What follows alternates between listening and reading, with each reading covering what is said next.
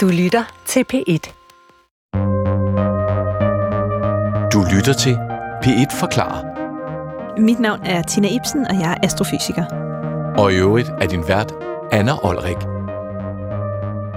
Tina, noget, der kan øh, vælte mig helt omkuld, det er tvillingeparadoxet. Øh, og jeg tror først, jeg overhovedet har fået mine øjne op for det her begreb, efter jeg øh, så filmen Interstellar med Matthew McConaughey i øh, hovedrollen. Og her der er han jo meget langt ude i rummet. På et tidspunkt er han da sådan nede i et sort hul. Og øh, da han så kommer tilbage øh, til sådan en rumstation, der er tæt på jorden, så er han stadig ung, men hans datter er blevet sådan helt vildt gammel. Hans søn er død, ikke?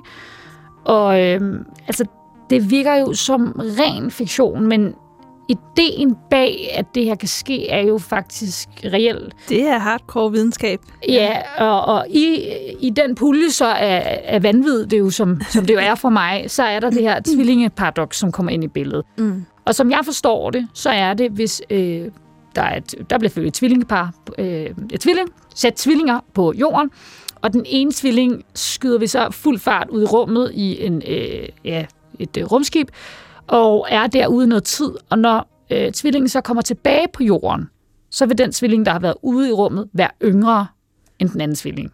Ja. Yeah. Og der, altså, der har bare brug for sådan en pause til at være sådan, hørte man det, forstår man det? Altså sådan, så den mm. ene er yngre end den anden. Ja. Yeah.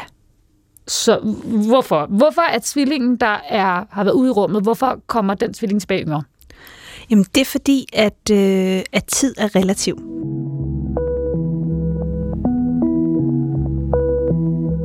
Øh, det kommer oprindeligt hele den her idé fra Einsteins specielle relativitetsteori, hvor det Einstein øh, viste der, det er, at når man bevæger sig hurtigt og accelererer op til hastigheder, der er tæt på lyset, eller bare derovre under, så går tiden faktisk langsomt. Og det er sådan, at der findes ikke en universel tid. Så hvis vi kigger på hele universet, så er det ikke sådan, at der er sådan et, et universur, øh, og tiden går på, på samme måde, uanset hvor man er i universet. Det er forskelligt alt efter, hvor man er, og hvad det er for nogle forhold, man er under. Og det, altså, det er jo, øh, altså jeg kan mærke, sådan, det er jo en præmis, som min hjerne på en eller anden måde ikke har lyst til at acceptere, fordi det fucker så meget med min, min verdensforståelse. Jamen, og tid er jo også sådan et, det er jo et mærkeligt begreb, fordi det er jo ikke noget, vi sådan kan føle på. Vi ved, tiden går, men hvad er det egentlig? Det er jo ikke noget, vi sådan på den måde, vi har lavet et ur, og så har vi lavet en, en idé om, at et sekund er den her tidsenhed osv., men, men det er jo ikke noget, vi kan sådan tage og måle og veje på samme måde, som vi kan med meget andet. Og det er også derfor, jeg tror, at, at når man begynder at bevæge, bevæge sig og arbejde med tid, og særligt en tid, der bare så ikke er et, et ur, der går, hvordan forestiller man sig det så egentlig? Ikke? Men, men, men det, som, som Einstein så siger, det er, fordi tid er relativ og påvirkes af, når man rejser. Så hvis vi har det her sæt af tvillinger, den ene, de, lad, os, kan, lad os lave dem enægget også, fordi sådan er så en, som de kan være. Så den ene tvilling bliver her på jorden, lever sit liv øh, og er i kan man sige, den jordtid, som vi nu har her. Den anden tvilling sender vi så ud og bevæger sig hurtigt i et rumskib. Skal jo så bremse ned og vende om og accelerere op igen. Og i den her, altså, i, i den her periode har den her tvilling, der er oppe i rumskibet, bare følt, at tiden gik, som det normalt gjorde. Tvillingen nede på jorden har følt, at tiden gik, som det normalt gjorde. Men tiden heroppe for tvillingen i rummet er faktisk gået langsommere, så et sekund har været strukket. Vi kalder det tidsforlængelse. Så det her, hvert sekund heroppe har faktisk været længere end de sekunder hernede på jorden. Så når tvillingen kommer tilbage, føler den tvilling, der har været ude, måske der bare gået et år, og hernede på jorden kan der så være gået 3 eller 7 eller 20 år, eller så videre, alt efter hvor hurtigt den her tvilling har bevæget sig i sit rumskib.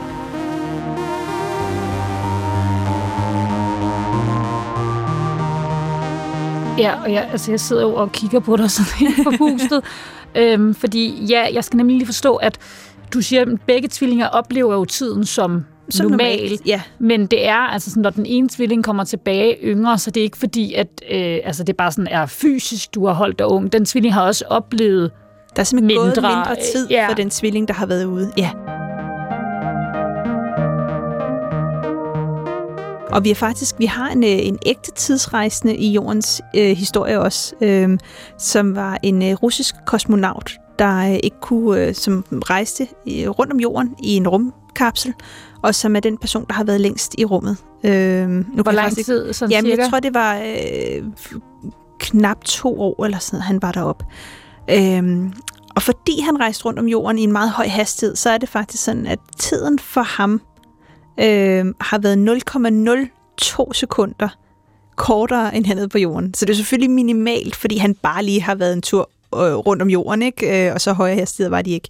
Men faktisk har han, som man siger, på den måde, så har han jo rejst en lille smule fremad i tiden, fordi det, det er gået, altså tiden er gået langsommere for ham end tilbage. Men kan man sige noget om, altså hvis man, så han har været, han har været ude i to år, altså hvad, hvad er der så gået på jorden? Altså er det så... Det er også to år. Altså forskellen er 0,02 Okay, så det- okay, ja. sekunder, ikke? så det er forsvindende lidt. Men, men de her relativistiske effekter, som man siger, de er faktisk rigtig vigtige at tage højde for, når vi begynder at sende særligt sådan noget som GPS-satellitter eller kommunikationssatellitter ud i rummet. Fordi der er en lille bitte forskel i, hvor hurtigt tiden går. Og i det, altså GPS-satellitter virker mellem, altså de kigger på, på tidsforskellene mellem, øh, altså mellem signalerne, man sender frem og tilbage. Øhm, og hvis vi ikke tog, øh, tog højde for de her relativistiske effekter, så ville GPS simpelthen ikke fungere. Der ville være fejl på kilometer på hver dag. Fordi de flyver så hurtigt rundt om jorden, at de faktisk har en anden tid. Præcis, Så det er kun fordi, anderledes for dem. vi, vi ved det her nu, at vi kan lave, øh, at bruge GPS. Ja, øh, og nu ved jeg ikke, om det er rigtigt, men rygterne i hvert fald siger, at der er en masse fortællinger om, at de, da de første GPS-satellitter blev sendt op, der var der sådan en switch med, fordi man var ikke helt, altså det er sådan, relativitetsteorien er stadig sådan en mærkelig størrelse. Ah, så så man kunne sådan, fordi hvis man jo tog højde for noget af det, så ikke var tilfældet, så ville man jo også ødelægge de GPS-satellitter. Så man kunne sådan switche frem og tilbage. Jeg har hørt den mange gange, men øh, jeg, jeg Men jeg ikke, kan godt øh, lide sådan tilgangen, altså hvor man Ja. lige sådan har en ekstra. Jeg er ikke helt sikker ikke? på, om jeg er- stoler på ham Einstein der. Han så også lidt skør ud, ikke? Ja, det er det.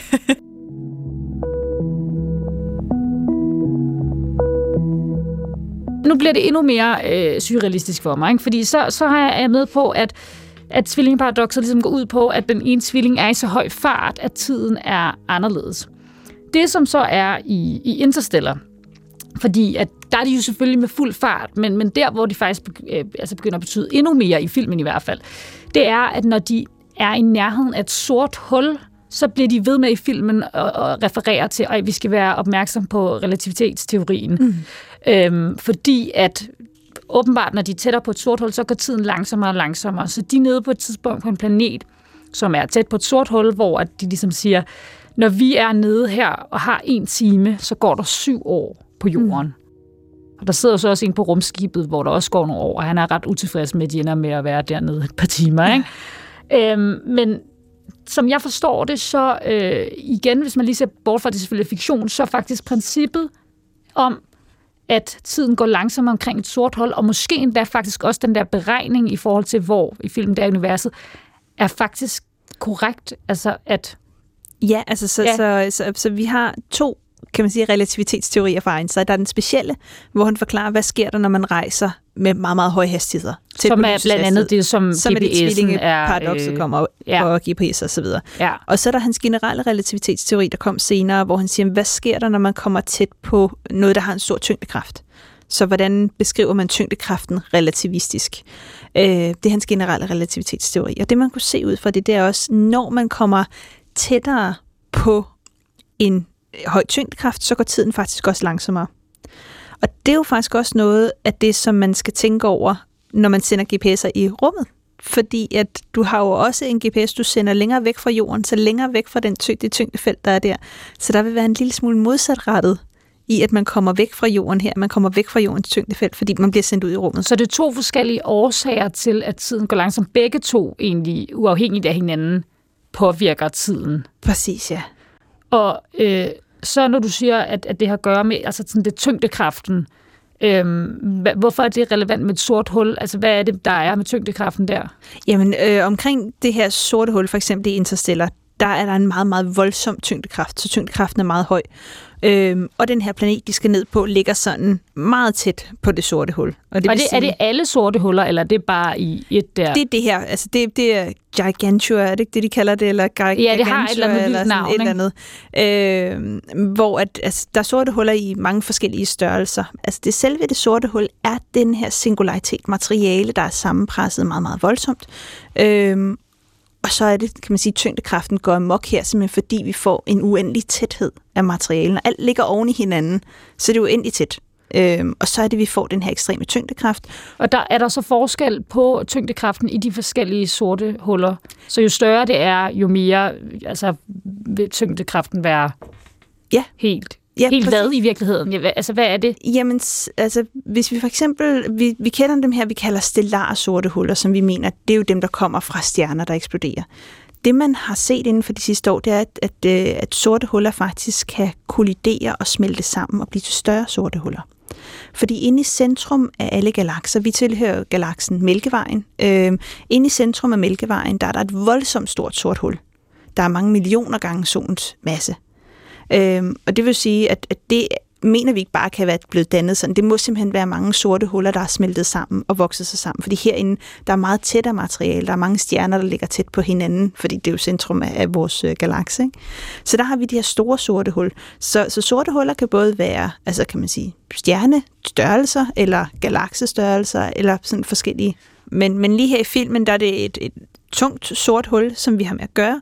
øh, og det vil sige, at tiden påvirkes voldsomt af det. Hvis vi har et mindre sort hul, vil tiden blive påvirket mindre af det. Og her der siger de jo så, at en time hernede vil svare til syv år, der er gået på jorden, hvor vi jo så er væk fra det her sorte hul, og væk fra det her, den her meget voldsomme øh, masse, der ligger her. Ikke? Så, så derfor så har vi altså den her, altså hele den her idé om, at tid er noget, som er, er kan man sige, personligt for en, alt efter hvor man befinder sig. Det er sådan en helt ny måde at tænke, og jeg kan huske også, hvordan jeg selv sådan skulle warp mit hoved om det er det, at, jeg også kan mærke, ikke? fordi jeg, jeg, jeg synes jo, at nogle af de ting, du siger, giver mening, men så hele tiden tager jeg lige et skridt tilbage, så kan jeg mærke, at mit hoved siger, nej, ja. nej, sådan må det ligesom ikke være.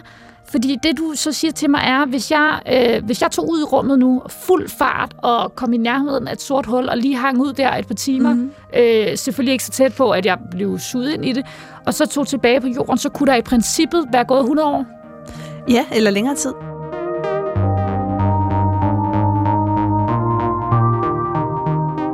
Så det vil sige, at altså, og det er jo sådan helt absurd for mig, men, men måske i en anden forstand, end man har tænkt det, så er tidsrejse jo faktisk mulig frem i tiden. Ja, så tidsrejser er bestemt muligt, bare kun i én retning.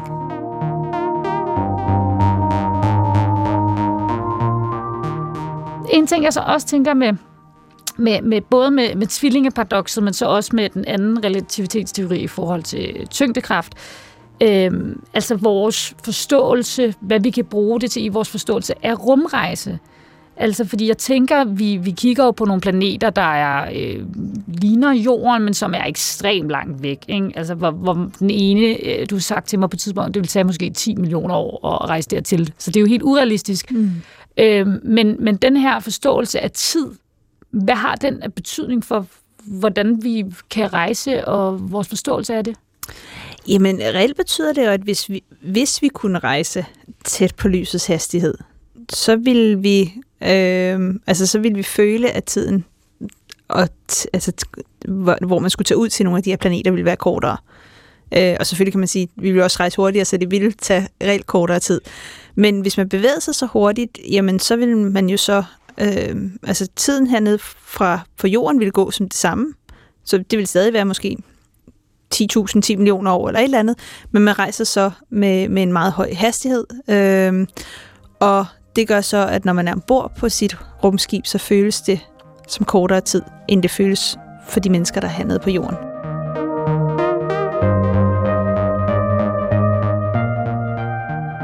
Plus man vil vel så også, øh, ja, eller sådan måske i hvert fald, rejse nogle steder, hvor der også var tyngdekraft, der havde indflydelse, så det blev endnu forstærket.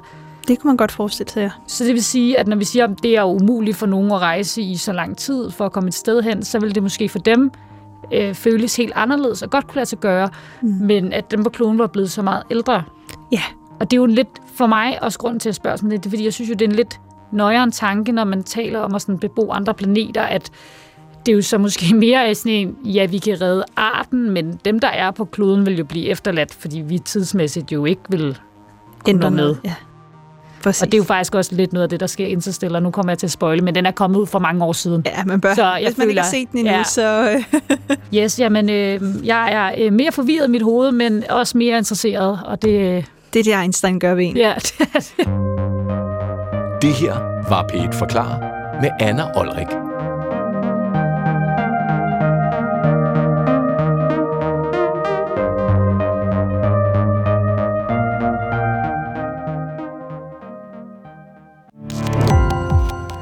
Gå på opdagelse i alle DR's podcast og radioprogrammer. I appen DR Lyd.